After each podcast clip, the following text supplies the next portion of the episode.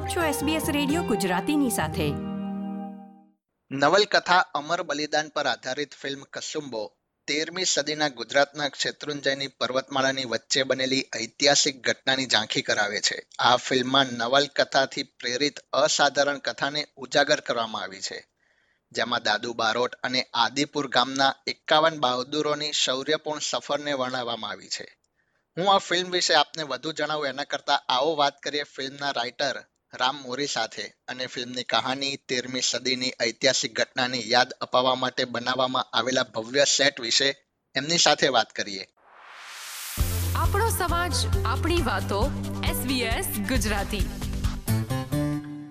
Ram welcome to SBS Gujarati. Thank you thank you so much Vatsalbhai SBS નો પણ ખૂબ ખૂબ આભાર કે મને એક તક મળી છે મારે મારી ફિલ્મ કસુંબ વિશે વાત કરવાની. Thank you so much Ram film Kasoombo વાત છે તેરમી સદીમાં શત્રુંજયની પર્વતમાળામાં બનેલી ઐતિહાસિક ઘટનાની. ફિલ્મની કહાની વિશે આપના શબ્દોમાં જણાવશો? મૂળે વિમલ કુમાર ધામી લિખિત નવલકથા છે અમર બલિદાન. એના પર આ ફિલ્મ આધારિત છે. તેરમી સદીની કથા છે જ્યારે ગુજરાતનો છેલ્લો રાજા કરણ વાઘેલા પાટણ એનું, એનો ધ્વંસ થયો. કરણ વાઘેલાને ગાદીપતિ પછાડી ગુલામ વંશના શાસક અલાઉદ્દીન ખિલજીએ પોતાનું સામ્રાજ્ય જમાવ્યું છે ગુજરાત ઉપર. અને હવે સિદ્ધપુરનો રુદ્રમહાલય પણ એને તોડ્યો છે અને પાટણ પામ્યું છે. અને હવે એનો નજર સોમનાથ ઉપર છે. પણ એને મીનવાઇલ સમાચાર મળે છે કે શત્રુંજય પર્વત ઉપર સમૃદ્ધ જિનાલયો છે ખૂબ સમૃદ્ધિ છે. એટલે હવે લાભ લશ્કર સાથે શત્રુંજય પર્વત બાજુ વળ્યો છે. તો શત્રુંજય પર્વતની તળેટીમાં એ વખતે આજે પણ છે. આદિપુર નાનું નાનકડું ગામ છે. ખૂબ નાનું એવું ગામ? અને ગામનો મુખી છે દાદુ બારોટ. અને એમને ખબર પડે છે કે ખીલજી લાભ લશ્કર સાથે શત્રુંજય પર્વતને તોડવા માટે જિનાલયોને લૂંટવા માટે આવી રહ્યો છે તો આ બધા તો ખોડિયારમાંના ઉપાસકો હતા. ખોડિયારમાં એ લોકોની બહુ મોટી સૌરાષ્ટ્રની લોકદેવી છે. તો એ ખોડિયારમાંના ઉપાસકો હતા અને એમને ખબર પડી કે આ રીતે ડુંગરને લૂંટવા આવે છે. તો એમણે કીધું કે આ ડુંગર માત્ર ડુંગર નથી અમારો બાપ છે. અને બાપનું માથું કોઈ ભાંગે તો પ્રજા બેસી ન રહે. એટલે એ લોકોએ નક્કી કર્યું કે પર્વતની રક્ષા કરવી તીર્થનું ગૌરવ જાળવવું એ આપણી ફરજ છે. તો એ મીંડોળ બંધા એકાવન નર નારીઓ હતા. એમાં સ્ત્રીઓ પણ હતી ને પુરુષો પણ હતા. જેમના હાથમાં તલવાર હતી અને પર્વતના પગથિયે ઊભા રહ્યા અને સામે દરિયાના મોટા મોજા જેવી ખીલજીની ફોજ હતી. તો કેવી રીતે આ એકાવન જણાએ ખીલજીની લાવ લશ્કરને પાછું પાડ્યું? ખીલજી દેવળ લૂંટ્યા વગર ખાલી હાથે પાછો ફર્યો અને કેવી રીતે આ એકાવન જણાએ પર્વતની રક્ષા કરી? એ કથા છે આખી, એ અમર બલિદાન અને એ કથા છે આ ફિલ્મ કસુંબો. રામ નવલકથા પરથી ફિલ્મ બનાવવાનો વિચાર આપને કેમ આવ્યો અને કેટલા સમયમાં તમે આ ફિલ્મ લખી? તો મૂળે તો છે ને આ નવલકથા મારા દિગ્દર્શક વિજયગીરી બાબાને હાથ લાગી હતી. મારું ગામ છે પાલતાણાની બાજુમાં જ લાખાવાડ. એમ છતાં મને આ કથાની ખબર નહોતી. મારું આ જે જે સ્થળે આ ઘટના બની ને એનાથી માત્ર પંદર કિલોમીટર દૂર જ મારું ગામ. અચ્છા. તો પણ મને આ કથા ખબર નહોતી. પણ મારા દિગ્દર્શક વિજયગીરી બાબાના હાથમાં પુસ્તક આવ્યું એને મને વાંચવા આપ્યું. મેં જ્યારે વાંચ્યું ત્યારે મને થયું કે આટલી મોટી કારણ કે કેવું છે વત્સલભાઈ કે આપણે ત્યાં સમયે સમયે વિધર્મીઓ આક્રમણ કર્યા છે તીર્થ સ્થાનો પર દરેક વખતે મંદિરોની રક્ષા માટે લોકો રણ મેદાને ઉતર્યા છે. સોમનાથ સૌથી મોટો એક્ઝામ્પલ છે કે પચાસ હજાર લોકો. તમે એક જનોઈનું વજન કેટલું વત્સલભાઈ? એક જનોઈનું વજન તો કઈ વજન હોતું નથી ને? રાઈટ પણ હું એમ કહું કે અઢી અઢી મણ જનોઈ ભેગી થઈ તો એ કેટલા લોકો મૃત્યુ પામ્યા હશે? એક મણમાં વીસ કિલો આવે. એક મણમાં વીસ કિલો આવે. બરાબર? અઢી મણ એટલે વીસ ને ચાલીસ અને ચાલીસ ને બીજા હું દસ. એટલે પચાસ કિલો તમે વિચારો. હા. આટલા કિલો અઢી મણ વજનથી આટલી તો જનોઈ ખાલી લાશો પરથી મળી. આટલા લોકો કપાઈ ગયા સોમનાથની રક્ષા કરવા માટે. તો આવા અનેક લોકોએ બલિદાનો આપ્યા છે તીર્થની રક્ષા માટે. અને એન્ડ ઓફ ધ ડે બલિદાન પછી પણ તીર્થ તૂટ્યું તો છે તે લૂંટાણું તો છે જ. પણ એની પણ સાહેબ એવી કથા હતી કે જેમાં તીર્થ તૂટ્યું નહીં તીર્થ લૂંટાણું નહીં. અને બલિદાન એળે ન ગયા. તો આ વાત છે ને અમને બહુ સૌથી વધારે સ્પર્શી ગઈ હતી. તો મૂળે મારા દિગ્દર્શકે આ નવલકથા મને વાંચવા આપી મેં વાંચી પછી મેં લોકો લખવાનું શરૂ કર્યું. સ્ક્રિપ્ટ લખતા અમને અઢી વર્ષ લાગ્યા આખી ફિલ્મ લખતા. પણ એની આસપાસ અમે રિસર્ચ કર્યું અમે લોકો પાલિતાણા ગયા અમે લોકો ડુંગરો ચડ્યા ધર્મશાળામાં રહ્યા. અને બિલકુલ જૈનિઝમના એ અસરમાં આવીને એ ફિલોસોફીને પણ સમજવી હતી મારે જૈનિઝમની. એટલે આમ પ્રોસેસ મોટી છે પણ લખતા અમને અઢી વર્ષ લાગ્યા. રામ ફિલ્મનું ટેલર જોયાની સાથે એમ કહી શકાય કે ગુજરાતી ફિલ્મ ઇન્ડસ્ટ્રીમાં આ પ્રકારના કોન્સેપ્ટવાળી ફિલ્મ બની જ નથી અને જો મારી જાણમાં કદાચ બની મારી જાણ બહાર જો બની હશે તો ખૂબ જૂજ ફિલ્મ બની હશે. આપને શું લાગે છે ગુજરાતી ઓડિયન્સને ઐતિહાસિક ફિલ્મમાં રીતે રસ પડશે? એક રીતે એવું છે કે આપણે છે ને જે પ્રકારની ફિલ્મો ગુજરાતમાં આપી રહ્યા છે વારંવાર. હવે એવું છે કે એ કોમેડી કે એ મિત્રોની કથા પછી બોક્સ ઓફિસ બિઝનેસ નથી કરી રહી એનો અર્થ એ થયો કે પબ્લિક કંટાળી તો છે જ. રાઈટ આપણે મેકર તરીકે એવું માની છે કે આ ફિલ્મ સેફ ઝોનમાં છે પણ એ સેફ ઝોનની ફિલ્મ બિઝનેસ તો નથી કરી રહી. તો અને બીજું કે ગુજરાત એટલે માત્ર ખમણ ઢોકળા ને વેપાર નહીં. આ એ જ ગુજરાત છે જેની પાસે શૌર્ય કથાઓ પણ છે. આપણે ત્યાં જવર્જન મેઘાણી થઈ ગયા છે જેને શૌર્ય કથાઓ આખી સૌરાષ્ટ્રની રસધાર લખી. આપણી પાસે દુલેરાય કારાણી થઈ ગયા છે અને કચ્છની શૌર્ય કથાઓ લખી છે. તો શૌર્ય કથા એ આપણી ધરતીનું મૂળ સ્વભાવ છે. બિલકુલ. બીજું ફિલ્મ મેકર તરીકે અમે જો વેરિએશન નહીં આપીએ તો તો જનતાને ગુનેગાર કહેવાય છે. જ્યારે આ કથાઓ પડી છે ને આ કથા વિશે નહીં વાત કરીએ તો. અને વિજયગીરી બાવાસરક એવા દિગ્દર્શક છે જેને સેફ ઝોનમાં રહેવું નથી ગમતું. એના સુધી જેટલી પણ ફિલ્મો આપી બધી ફિલ્મો અલગ અલગ વેરાયટીની ફિલ્મો છે. એટલે અમારા માટે પણ આ એક લિટમસ ટેસ્ટ છે ગુજરાતી પ્રેક્ષકોની સમક્ષ. કારણ કે આ અત્યાર સુધી ગુજરાતની સૌથી મોટી પંદર કરોડના બજેટમાં તૈયાર થઈ છે ફિલ્મ બિલકુલ. અને ગુજરાતી ભાષાની અત્યાર સુધીની સૌથી મોટી અને સૌથી મોંઘી ફિલ્મ છે આ. પણ ડિપાર્ટમેન્ટમાં કચાશ ન રહે એનું પૂરેપૂરું ધ્યાન રાખ્યું છે. રાઈટ મારો નેક્સ્ટ ક્વેશ્ચન પણ એ જ હતો કે આઈ થિંક ગુજરાતના ઇતિહાસની સૌથી મોંઘી ફિલ્મ બનવા જઈ રહી છે આ કસુંબો એટલે રિસ્ક પણ ઘણું હતું કારણ કે અત્યારે જો આપ જોઈએ ગુજરાતી ફિલ્મનું એક ટ્રેન્ડ ચાલી રહ્યો છે કે કોલેજની વાર્તા હોય ચાર ફ્રેન્ડ્સ હોય અને એમની એક કોમેડી હોય ને એમની લાઈફની ઇર્દ ગિર્દ વાર્તા આગળ વધતી હોય. એ જ હું પૂછવા માંગતો હતો કે આ એક અલગ ટ્રેન્ડ જઈ રહ્યો છે. જેમ હિન્દી પિક્ચરો આપ જો કે લગાન થઈ ગઈ કે એના માટે એક અલગ સેટ બનાવીને આખી એક ઐતિહાસિક ઇતિહાસમાં જે ઘટના બની તેનું વર્ણન કર્યું. જોધા અકબર આપ જોઈ લો એવી ઘણી ફિલ્મો છે. તો સમગ્ર ફિલ્મ નવલકથા પર આધારિત છે. આમાં ક્યાંય ડાયરેક્ટર અને લેખક આપે ક્યાંય કોઈ પોતાની રીતે કોઈ ફેરફાર કર્યા છે? જો અમે નવલકથાનું જે સત્વ છે ને મૂળ. મૂળ સાથે કોઈ બાંધછોડ નથી કરી કથા સાથે રાઈટ કથાની ગરિમા ખંડન થાય એવું એક પણ નથી કર્યું.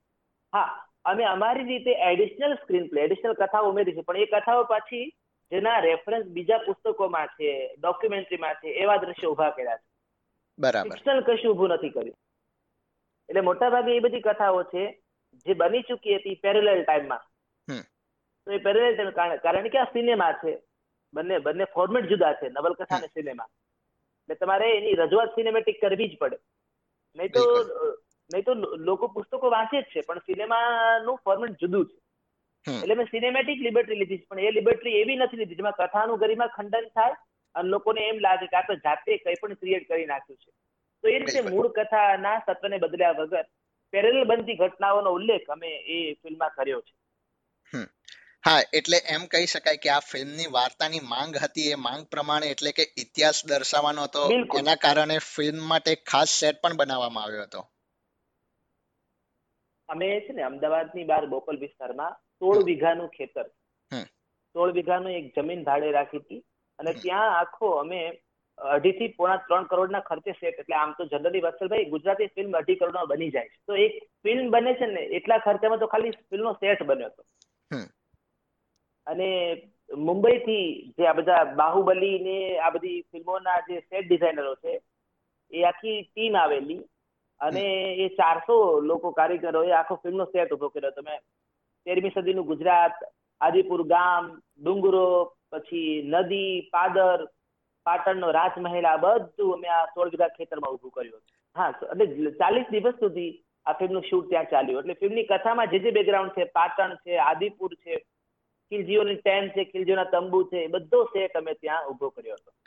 અચ્છા એટલે ફિલ્મની કહાની છે આદિપુર પાટણના પણ અમુક દ્રશ્યો છે પણ એ અમદાવાદની બાજુમાં બનેલા સેટમાં તમે ફિલ્માંકન કર્યું છે એનું? બધું હા બધું મેં સેટ ઉપર જ બનાવ્યું હતું. એટલે એટલા માટે અઢીથી ત્રણ કરોડનો ખર્ચો થયો સેટ ઉપર.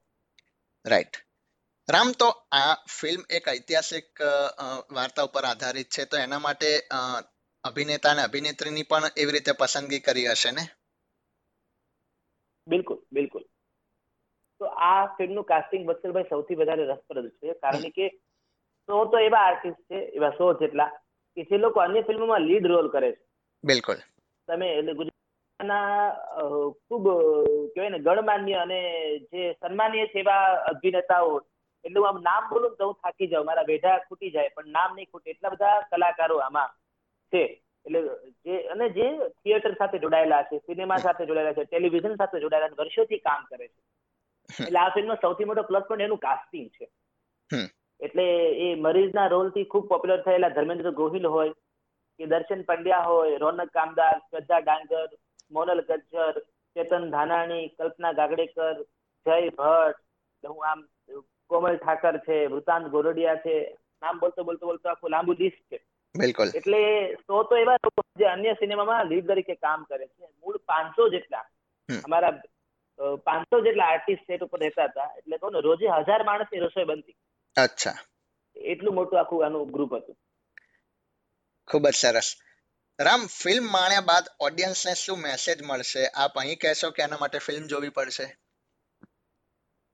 ના ના બિલકુલ. ઓડિયન્સને પહેલા તો છે ને આપણા ગૌરવ ભર્યો ઇતિહાસ. વિજયગીરી બાવા અમારા દિગ્દર્શક અને અમારા ટ્વિંકલ બાવા અમારા પ્રોડ્યુસર એ બંનેનું એવું જ માનવું છે કે ગુજરાતનો એક ભવ્ય ઇતિહાસ છે. ગુજરાતે પોતે કેસરિયા કર્યા છે. પોતાની તીર્થ રક્ષા અને તીર્થ ગૌરવ માટે. જૈનિઝમ છે ને ક્ષમાની વાત બહુ કરે છે. ક્ષમા. અને અહિંસાની વાત કરે છે. અને અહિંસાના તપમાં તેજ છે. આવું જૈનિઝમ માને છે. બિલકુલ. તો આ ફિલ્મ છે ને એ કહેવા માંગે છે કે ગુજરાતનું હૃદય કેટલું ઉદાર હતું. અને જરૂર પડી તો ગુજરાતે તલવાર પણ હાથમાં કેવી પકડી છે? તો પોતાનું ગૌરવ અને પોતાનું સ્વાભિમાન એ ગુજરાતની ઓળખ હતી. માત્ર વેપારી તરીકે ગુજરાત પંકાયેલું નહોતું. એટલે આ બધી ધૂળમાં મળી ગયેલી કથાઓ કેટલી ખાંભીઓ થઈને પૂજાતી કથાઓ અમારી ગુજરાતની જનતાને કેવી છે કે આ આપણું ગૌરવ છે અને આ એ ગૌરવ છે જે કદાચ આપણે ભૂલી ચુક્યા છીએ. તો મૂળ મેસેજ તો એટલું જ કરવું છે અમારે કે કોઈ પણ તીર્થ કોઈ પણ મંદિર એ માત્ર એમનામ નથી ઉભું. એની પાછળ આપણા પૂર્વજોનું બલિદાન છે આપણા પૂર્વજોની તપસ્યા છે. એટલે આપણે આપણી પાસે જે સંપત્તિ છે, આપણી પાસે આપણું જે હેરિટેજ છે, એની વેલ્યુ આપણા મનમાં થાય અને નવી પેઢી સુધી આ કથાઓ જરા નખશીક સત્ય સાથે પહોંચે એ અમારો મૂળ આશય છે. બિલકુલ. રામ, આપ આજે એસબીએસ ગુજરાતી સાથે જોડાયા અને આપની જે આગામી ફિલ્મ આવી રહી છે, કસુંબો, એના પાછળ તમે કેટલી, કેવી રીતે તૈયારી કરી, કેવી રીતે શૂટિંગ કર્યું? એ વિશે તમે વિસ્તારથી અમને માહિતી આપી કે એનો ઇતિહાસ શું છે, કહાની શું છે, એના વિશે તમે વિસ્તારથી અમને સમજાવ્યું. એ બદલ હું વત્સલ પટેલ આપનો ખૂબ ખૂબ આભાર વ્યક્ત કરું છું અને આગામી ફિલ્મ માટે આપને ખૂબ ખૂબ શુભેચ્છા. Thank you thank you Vatsalbhai SBS પરિવારનો પણ હું આભાર માનું છું કે આપે દરિયા પાર બેસીને પણ ગુજરાતી સિનેમા માટે આવું કંચન બતાવ્યું છે અને એક ઉત્સુકતા રાખી છે અને ત્યાં વસતા ગુજરાતીઓ માટે પણ કે એમની પોતાની ભાષાની ગુજરાતી સિનેમા કયા સ્થાન ઉપર પહોંચી છે અને કેવી રીતે? કારણ કે હવે તો આપણી ગુજરાતી સિનેમા ઓસ્કર સુધી પહોંચી છે. ત્યારે આપણને ગર્વ લેવાની ઈચ્છા થાય માતૃભાષાની ફિલ્મ વિશે વાતો કરવાની. મને સરસ જગ્યા પણ મળી છે. તો સોળ ફેબ્રુઆરીએ બે હજાર ચોવીસ ના રોજ ભારતભરના તો બધા સિનેમામાં આવેલી દરિયા પાર પણ આ ફિલ્મ આવવાની છે. મને આશા છે કે બહુ જલ્દી ઓસ્ટ્રેલિયા સુધી પણ આ ફિલ્મ પહોંચશે. તો ત્યારે દરેક ગુજરાતીઓને મારી વિનંતી છે કે આ એ કથા છે મૂળ તો આ કથા એટલી ટ્રેડિશનલ છે કે તમને પરંપરા જૂની જે છે ને આપણે ભૂલી ગયા છે પરંપરાઓ તમને જોવા મળશે. યુટ્યુબ પર અત્યારે કસ્તુંબાના લગ્ન ગીત રિલીઝ થયું છે કસ્તુંબાનું ખોડિયારનો રાસ રિલીઝ થયો છે. તમે જોશો તો પણ તમને હાથીગળ પરંપરા છે ને તેરમી સદીની એ જોવા મળશે. કસ્તુંબાનું લગ્ન ગીત કસ્તુંબાનો ખમકારે ખોડિયાર સહાય છે ને કસ્તુંબાનું ટાઇટલ સોંગ એ ખાસ માણજો તો તમને ખબર પડશે કે આપણી ગઈકાલ કેટલી સમૃદ્ધ હતી. આ પ્રકારની વધુ માહિતી મેળવવા માંગો છો અમને સાંભળી શકશો Apple podcast Google podcast Spotify કે જ્યાં પણ તમે તમારા પોડકાસ્ટ મેળવતા હોવ.